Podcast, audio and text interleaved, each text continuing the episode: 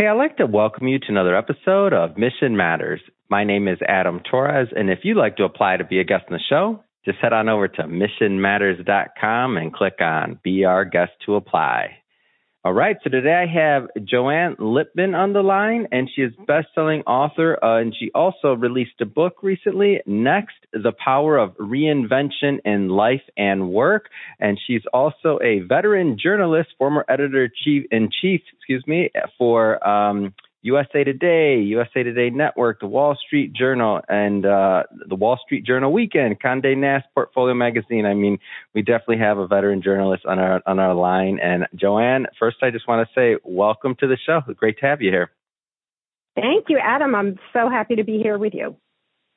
All right. So, um, for my long time, my hardcore listeners, they know I love promoting authors and I love promoting books. Uh, so I'm, I'm, excited to get into your book, um, why you wrote it, and also get into some of the content in the book as well. Um, but I also want to talk about, um, before we get into that, uh, you were referred over to us from Gail Letts um, over at the State of the Women 2024 conference in Nashville. Um, I'm excited. They have a rock star lineup of speakers, yourself included. So um, t- tell me a little bit more about the conference. Yeah, I'm very excited to do the conference. So, so we're talking today about my book Next: The Power of Reinvention in Life and Work this comes on the heels of and sort of grew out of my previous book, which is called That's What She Said, which is about how do we close the gender gap at work. Mm. Both of the books and a lot of the work that I have been doing in the past few years really focuses on transitions, on the gender gap. How do we close it? How do we bring men in to join that conversation with us?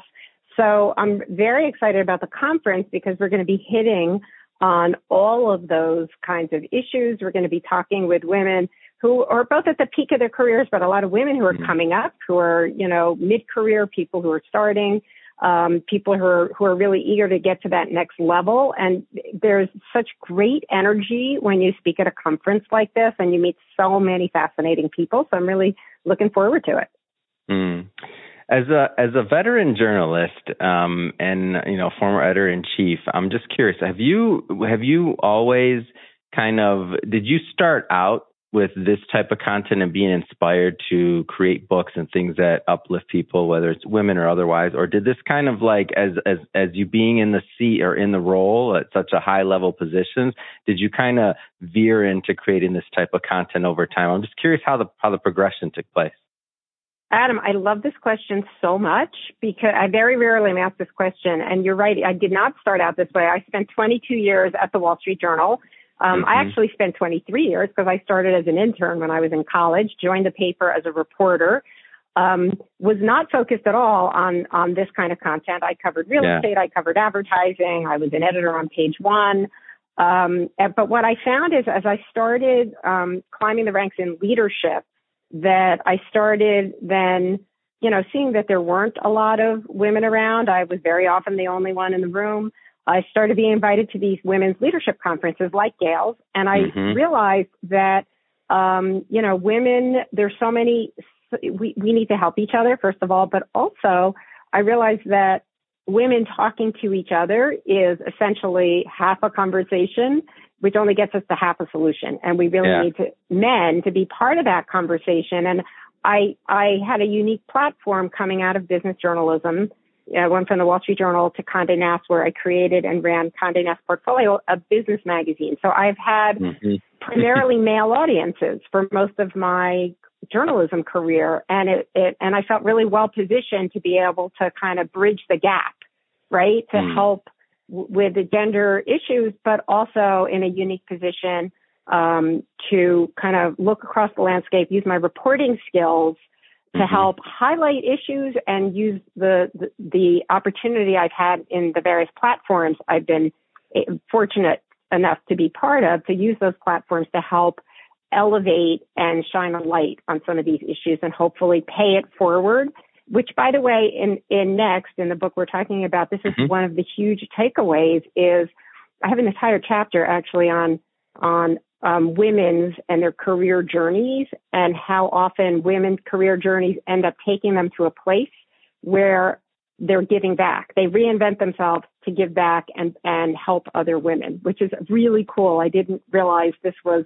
widespread, but, but it really is. And so I'm happy to be mm. part of that. Did you find the transition um, smooth, or was it a little bit a little bit tricky in the beginning? Whether it was with your audience, or whether it was um, just just you mentally like re-engaging your brain in a different way as a creator? So I, I think all transitions, um, almost all transitions are difficult, right? Mm. Because mm. you're in one mindset and you have to go to another one. This is one of yeah, the hard things to go that from, I you learned. were hard. I mean, you were in the business sphere like day to day. So like if you think I, when I look at the publications of what you're doing, so to switch and it's it couldn't have been that easy, not at first. Well, you know what's interesting is my career path. It looks like I switched from one thing to the next, but in fact. Mm in my my self identity is journalist, and so I've always mm. very consistent. So I've never had that sort of crisis of identity ah. because whether I was running a news organization with thousands of people or working on my own writing a book, they're both mm-hmm. journalists for journalistic experience. But I do think that every transition um, is difficult, and most people, when they go through one of these transitions, they feel very lonely. It feels like you're the only person who is struggling. That's one of the big takeaways, which we can talk about, mm-hmm. um, w- which has actually been well documented now by social scientists and psychologists and even neuroscientists. There is this period, this where it feels like you're standing still. Um, and and it's it's very frustrating, and and we don't like to talk about it, and so yeah. everybody goes through it, and everybody feels like they're the only person going through it. But everybody goes through it. And it's healthy and it's normal. So if you're if anybody listening is in that period right now, you're not alone. And there's nothing wrong with you. I, I love to say that, and I, one of the things I like to talk about, just just with friends and otherwise, who are the creatives and writers and things like that, is you know the idea of finding your voice. And I'm like, well, I don't really know what that means. Maybe I, we all we all. I mean, it depends on the day, right? I mean, the theme, okay, higher level, a body of work, a catalog.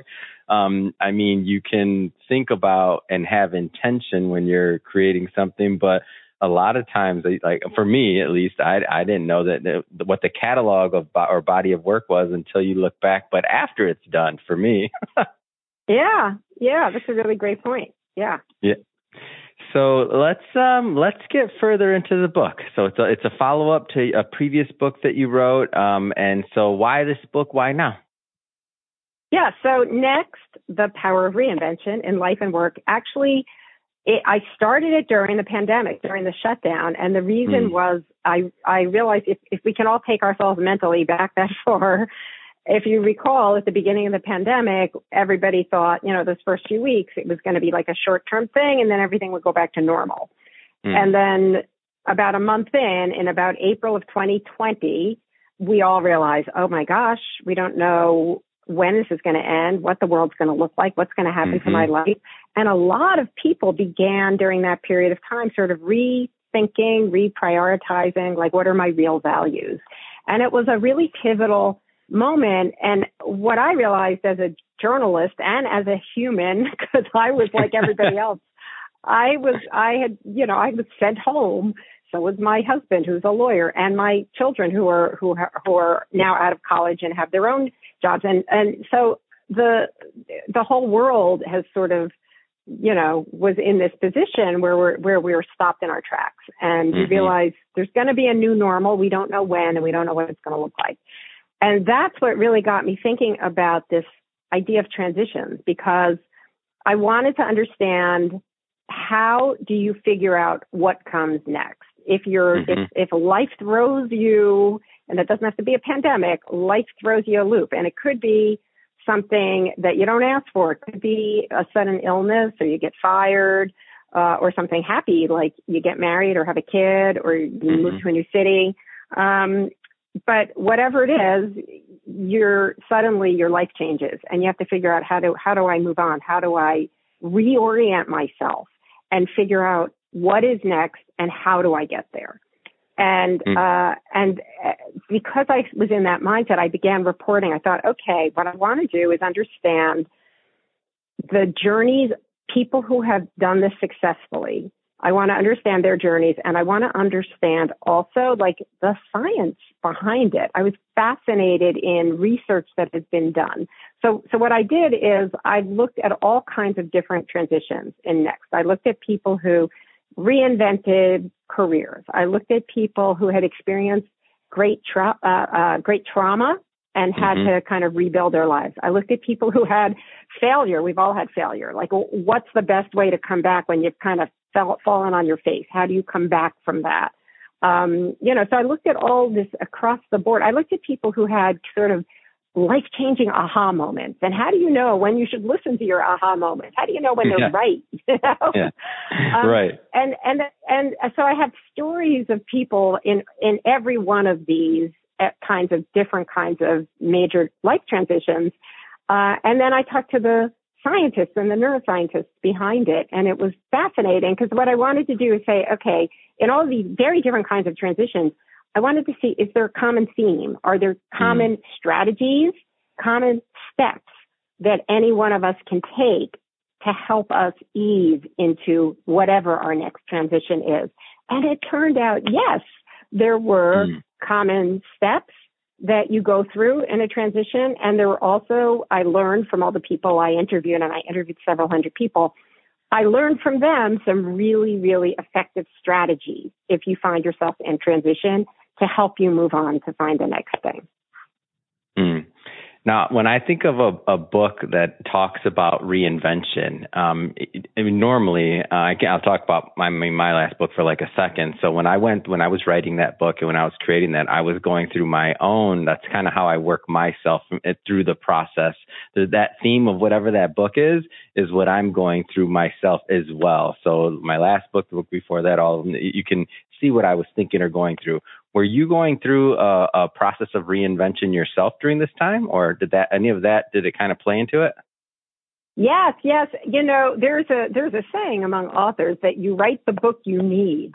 And yeah. I absolutely exhibit A. I mean, this, like I said, it was, I'm somebody who had always either been in a newsroom or as an author mm-hmm. was always like on the road, out in, with people, talking to people, yeah. traveling around and suddenly like i'm sent home. And, and, and, not only that right right? But and and but not only that this was the first time in my life in my adult life that there was a major news event that i was not covering oh, it. I, wow. Every That's major news event since in 30 years i was there 9-11 i was there like you wow. know and, and yeah. it was a it was a very discombobulating feeling mm. to not being part of the news coverage. Um, it was very difficult. And so yeah. that was one of the things for me that was like, okay, how do I manage through this?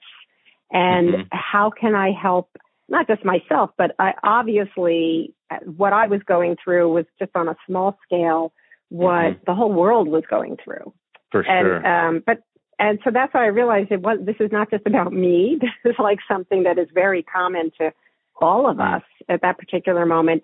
But even now that we're thankfully past the, you know, the massive mm-hmm. pandemic stage, all of us go through these these pretty significant disruptions in our lives for good and for bad. And we will go through them multiple times. And I felt like we could all use that sort of help. Like this is this is not a book that's about the pandemic. It's about any of the life transitions that you're going through.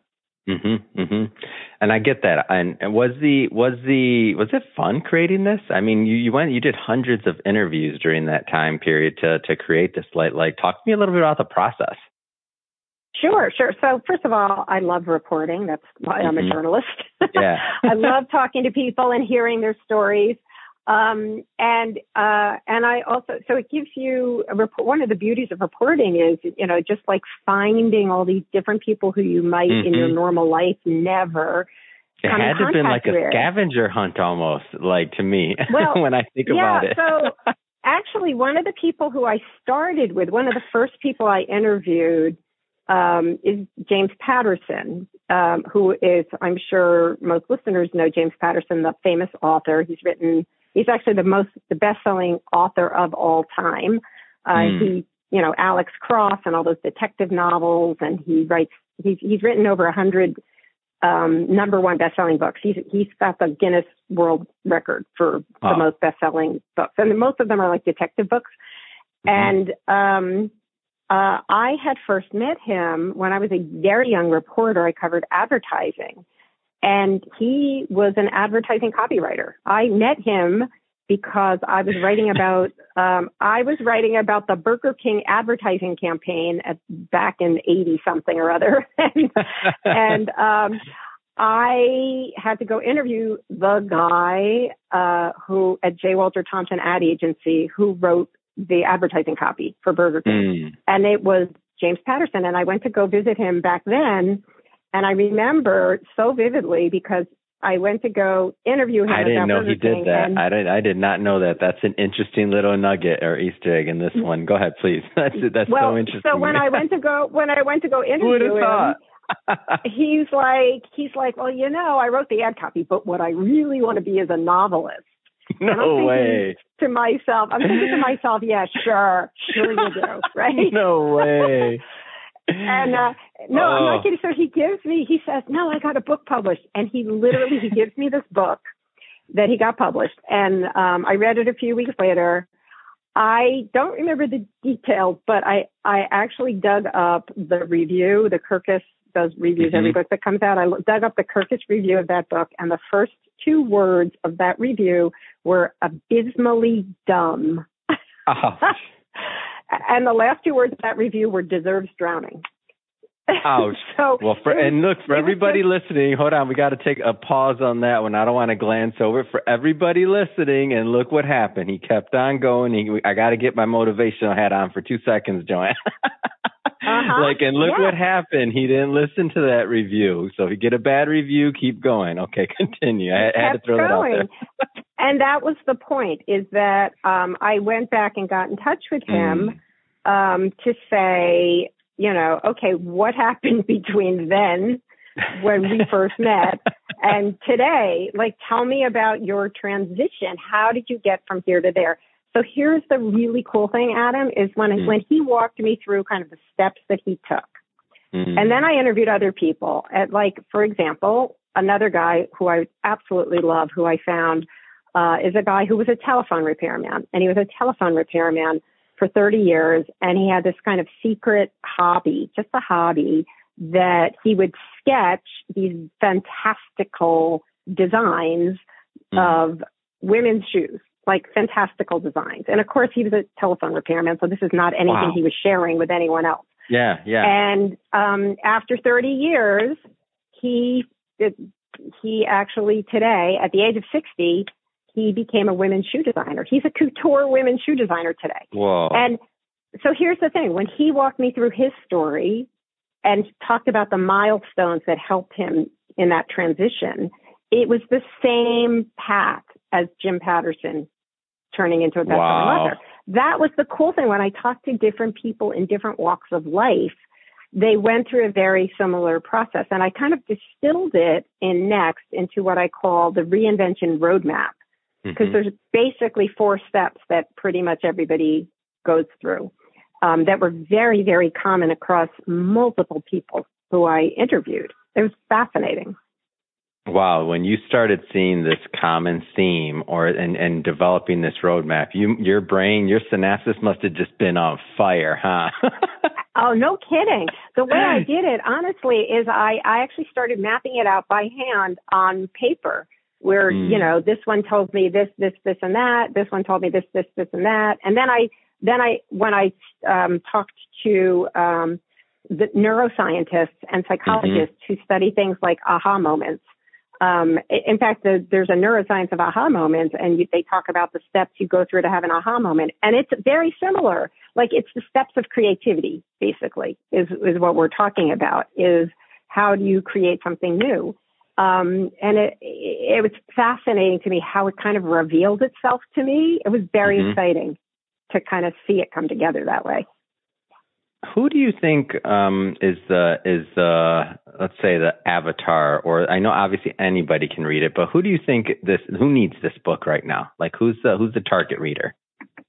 Yeah, I mean, the target reader is anybody who is going through any kind of transition. I've heard a lot, I see a lot of people talking about it like on LinkedIn, people who are going mm. through career transitions. Um, and I've heard from a lot of like, you know, career coaches and life coaches, people who are really helping to, you know, basically to go through any transition. But, you know, I've also heard from, um, people who have been through like real trauma, who have had to, mm. you know, rebuild after, after an illness or an accident. Um, but, but it's basically if you're going through any kind of transition. And the, the other, the one other group, um, certainly a lot of women, um, um, this and and you know that is one of the main audiences. Mm-hmm. Um, but I, what I found is uh, when I do book signings, I get a lot of people who who are getting the book actually for recent grads or kids mm. even in high school or um, college grads or you know kids who are who are who are trying to figure out what they want to do with their lives um, or in their first job and trying to figure out a career path. Like it's it's, it's there's a lot there's a lot in there for uh, young people who are trying to navigate what their career and their life are going to look like. I, I think a huge part of this is that we are in this, the world's in flux right now in so many mm-hmm. different dimensions. And there's a lot of uncertainty. And, and that's not just in with your career. It's things like, I mean, the whole world, right? We have yeah. economic uncertainty, political chaos. We have um, the future of work is like a huge issue, right? Like, is are mm-hmm. we going to be remote? Are we going to be hybrid? Are we going back to the office? How many hours should be working? How do people really have definitely reprioritized how they think about what do I care about in my life and you know, is this the job I really want to do? You know, is there meaning in this job? Do I want something that has that is more meaningful to me? I mean, with, there there really has been. I think this is a when historians look back, we are in a moment in flux right now, mm. and so that's that's really why I feel like the book has really um, hit a chord with so many people. And I think that's a great way to end it, Joanne. We we are in flux right now, um, but but to all everybody that's listening to this, if you want to help with some of that flux or turmoil, guess what? Hit that subscribe button. You know it was coming for my long term listeners. I snuck it in. Hit the subscribe button, and uh, also I want you to go and pick up a copy of of Joanne's book. So you can you can pick one up, of course, at joannelipman.com. It's on Amazon. Um, also, you can um, you you can follow Joanne on social media at Joanne Lipman.